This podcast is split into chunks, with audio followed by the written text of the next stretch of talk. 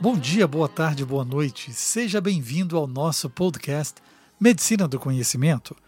Desde 2015, o primeiro podcast sobre anestesia e medicina perioperatória. Aqui você pode compartilhar ciência e informação a qualquer momento e em todo lugar. Obrigado você, caro ouvinte acadêmico de medicina ou um amante de podcast, por nos reunirmos aqui neste mundo sem fronteiras e em mais um episódio. Eu sou Pablo Guzmão, anestesiador, e juntos falamos sobre tendências, dicas e a prática da medicina, além de assuntos sobre qualidade de vida. E como compartilhar é multiplicar, convido você a convidar alguém que possa ser impactado por esse assunto ou que mereça receber esse conteúdo. Vamos juntos conversar sobre mais um assunto sem fronteiras no mundo do conhecimento.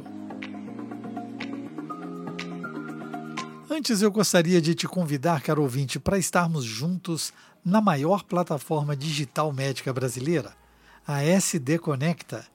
Sim, a medicina do conhecimento tem uma comunidade por lá. Imagine você ter a segurança dos seus dados, conversar de forma amigável com especialistas de todo o Brasil, um layout agradável que parece já uma rede social que você já acessa. Você pode compartilhar seus casos, seus desafios e até ter uma segunda opinião de colegas do mais alto gabarito. Afinal, esse é o princípio da medicina do conhecimento. Compartilhar é multiplicar. Eu vou deixar para você aqui no texto deste podcast o link de acesso à plataforma, mas você pode digitar aí no seu smartphone ou no seu computador bit.ly barra medconecta, li com Y e ser um early adopter, um médico antenado com as novidades, construindo conosco hoje o nosso futuro. Falamos nessa pílula do conhecimento sobre o uso de opioides. Os opioides desempenham uma função importante na prática da anestesia, no tratamento intensivo e no controle da dor. Uma compreensão profunda da farmacologia dessas drogas, incluindo tanto a ciência básica quanto aspectos clínicos, é crítico para o uso seguro e efetivo desses importantes fármacos. Compartilham muitas características físico-químicas em comum, embora alguns fármacos individuais tenham características próprias e ações em populações específicas. Em geral, opioides são bases fracas muito solúveis, altamente ligáveis a proteínas e amplamente ionizados em pH fisiológico. As propriedades físico-químicas dos opioides influenciam seu comportamento clínico. Por exemplo, moléculas relativamente não ligadas, não ionizadas, como alfentanil e remifentanil, têm uma latência menor para efeito máximo após uma injeção em bolos. Vamos falar um pouco sobre populações especiais. Na insuficiência hepática, Apesar do fígado ser um órgão metabólico responsável pela biotransformação da maioria dos opioides, a insuficiência hepática em geral não é suficientemente severa para termos um impacto importante na farmacocinética dos opioides. Certamente, a fase anepática do transplante ortotópico de fígado é uma exceção notável a essa regra. Vemos isso na prática. Com a administração contínua desses fármacos, as concentrações de opioides que dependem do metabolismo hepático aumentam quando o paciente não tem fígado. Mesmo após a ressecção hepática parcial, ocorre um aumento na proporção de glicuronídeos de morfina a morfina, indicando uma diminuição na taxa do metabolismo dessa droga. Devido ao metabolismo do remifentanil ser completamente não relacionado aos mecanismos de clearance hepático, sua disponibilidade não é afetada durante o transplante de fígado. Considerações farmacodinâmicas podem ser importantes para as terapias com opioides em pacientes com doença hepática severa. Fique atento para isso. Pacientes com encefalopatia hepática em andamento são especialmente vulneráveis aos efeitos sedativos dos opioides. Como consequência, esta classe de fármacos deve ser utilizada com cautela nessa população de pacientes, e uma monitorização hemodinâmica e cerebral se tornam importantes para que você possa oferecer a dose necessária para uma profundidade anestésica segura. Na insuficiência renal, temos implicações de grande importância clínica com relação à morfina e a antes muito usada meperidina. Para os congêneres do fentanil, a importância clínica da insuficiência renal é muito menos acentuada. O metabolismo do remifentanil não é afetado por doença renal. A morfina é metabolizada principalmente pela sua conjugação no fígado. Os glicuronídeos solúveis em água resultantes são excretados pelo rim.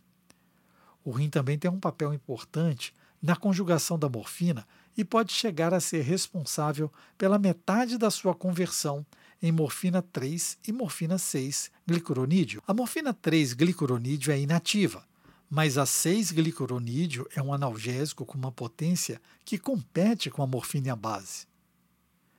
Níveis muito altos de MCG e depressão respiratória que ameaçam a vida dos pacientes podem se desenvolver em pacientes com insuficiência renal. Consequentemente, a morfina pode não ser uma boa escolha em pacientes com mecanismos de clearance renal severamente alterados. Quanto ao gênero, podemos ter uma influência importante na farmacologia dos opioides.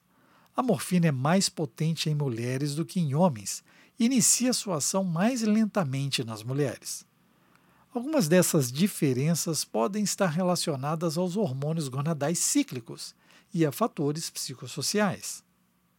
Quanto à idade, a idade avançada é claramente um fator influente importante na farmacologia clínica dos opioides. Por exemplo, os congêneres do fentanil são mais potentes nos pacientes idosos.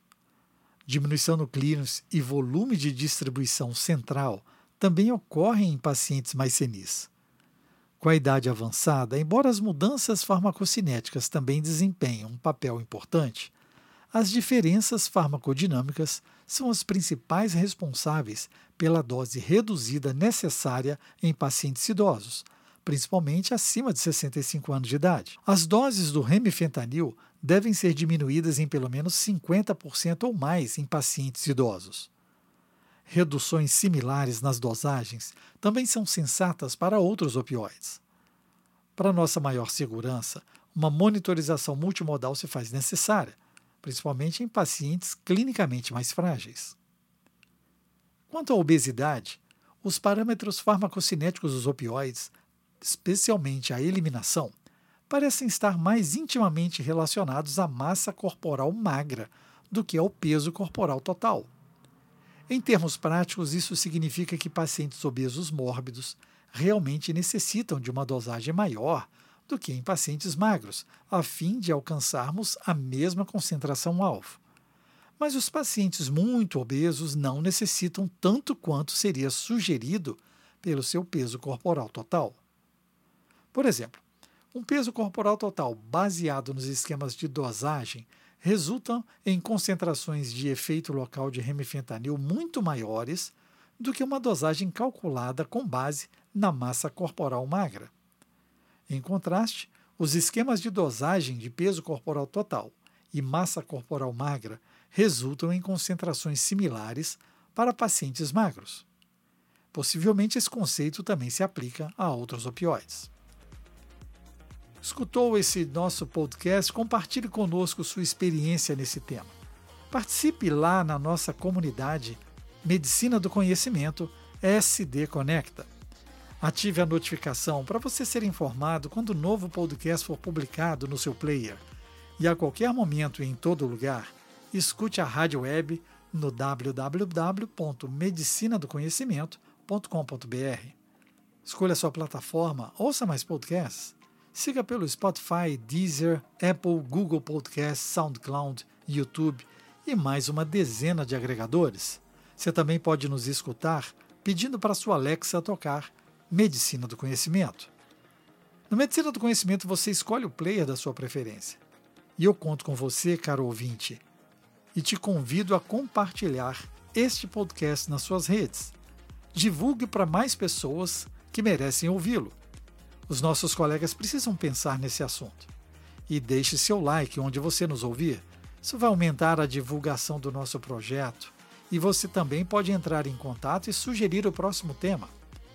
Fique ligado nas redes sociais, Twitter, Facebook e Instagram, Medicina do Conhecimento. Afinal, compartilhar é multiplicar.